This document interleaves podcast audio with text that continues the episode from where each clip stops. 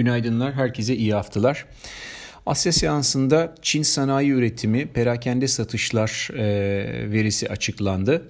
Veriye göre üretim geçen seneye göre %6.9 büyüyerek beklentiyi karşılamış vaziyette. Perakende satışlar ise %4.3 artarak önceki verinin üzerinde ama beklentinin altında geriledi.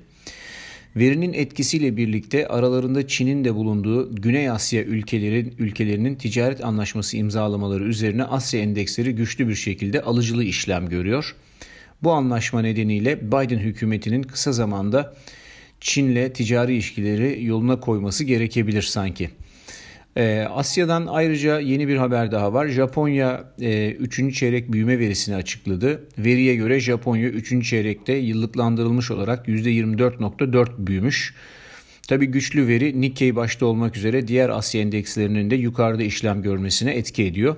Aynı şekilde Amerikan vadelileri %1 civarı artıda şu anda bu sabah itibariyle. Bu hafta ekonomik takvimde Amerika'dan perakende satışlar ve sanayi üretim verileri takip edilecek. Önceki ay satışlar ufak bir toparlanma işareti göstermişlerdi. Bu ay durumu teyit ederlerse piyasa tarafından iyi karşılanacak bir gelişme olarak fiyatlanabilir. Çarşamba günü ise İngiltere'den enflasyon verisi geliyor. Güçlü enflasyon gelmezse sterlinde Brexit'teki çıkmazın etkilerinin üzerine yeni bir round satış görülebilir. Yine çarşamba günü Eurozone Ekim ayı enflasyonunda son okuma var. Muhtemelen değişmeyecek bu veri ve önceki veriyi teyit edecektir. Cuma günü ise İtalya'nın fabrika siparişleri ve satışları açıklanıyor. Petrol piyasası için OPEC'in salı günü yapacağı aylık gözlem toplantısı yakından takip edilmesi gerekiyor. Bu hafta ayrıca değişik bir veri olarak 3 ayda bir çeyreklik bazda Amerika'da fonlar pozisyon değişimlerini açıklamaya başlıyorlar. Kural gereği 100 milyon dolar üzerinde portföy yöneten fonların her 3 ayda bir her çeyrekte pozisyonlarındaki değişikliklerini açıklamaları gerekiyor. Hatırlanırsa önceki çeyrekte Warren Buffett'ın fonu Berkshire Hathaway Barrick Gold'da büyük pozisyon açtığını açıklamıştı.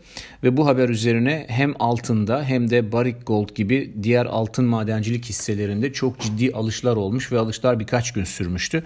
Ama sonrasında solup gitmişlerdi. Yine de çok ciddi bir trade olmuştu. Geçen çeyrekteki değişim bu anlamda ilgiyle takip edilecektir. Yani bu en son verinin üzerine gelecek bir veri bu. Dolayısıyla orada altında biraz volatilite olabilir. Pozisyon azalttıysa mesela belki biraz altını satmaya çalışabilirler. Eğer pozisyon arttırdıysa belki altını destekleyecek bir faktör olarak karşımıza çıkabilir.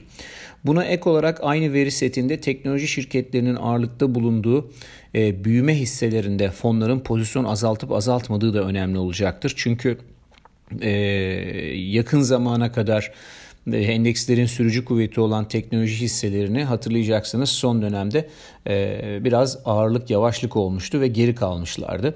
Dolayısıyla bakalım bunu fonlar buradaki beklentilerine göre nasıl pozisyonlanmışlar bunu görmeye çalışacağız.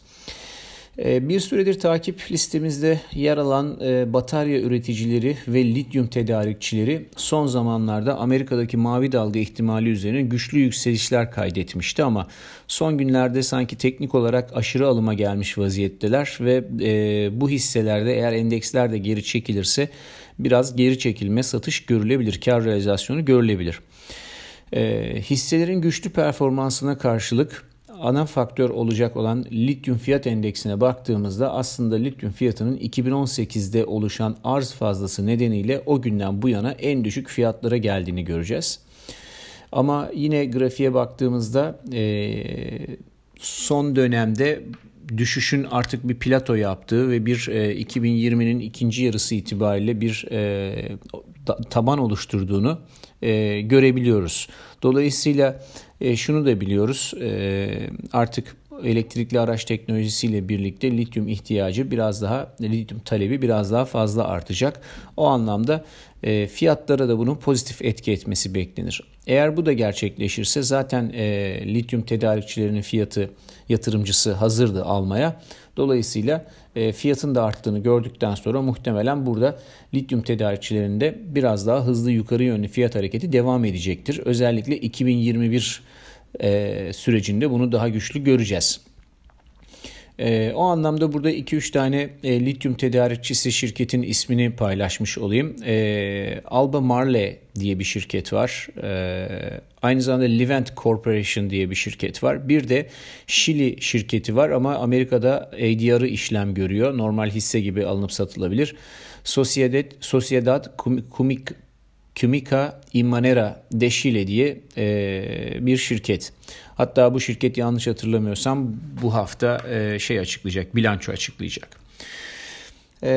Piyasaya dönersek sabah itibariyle Asya'daki ticaret anlaşması günün en büyük haberlerinden bir tanesi.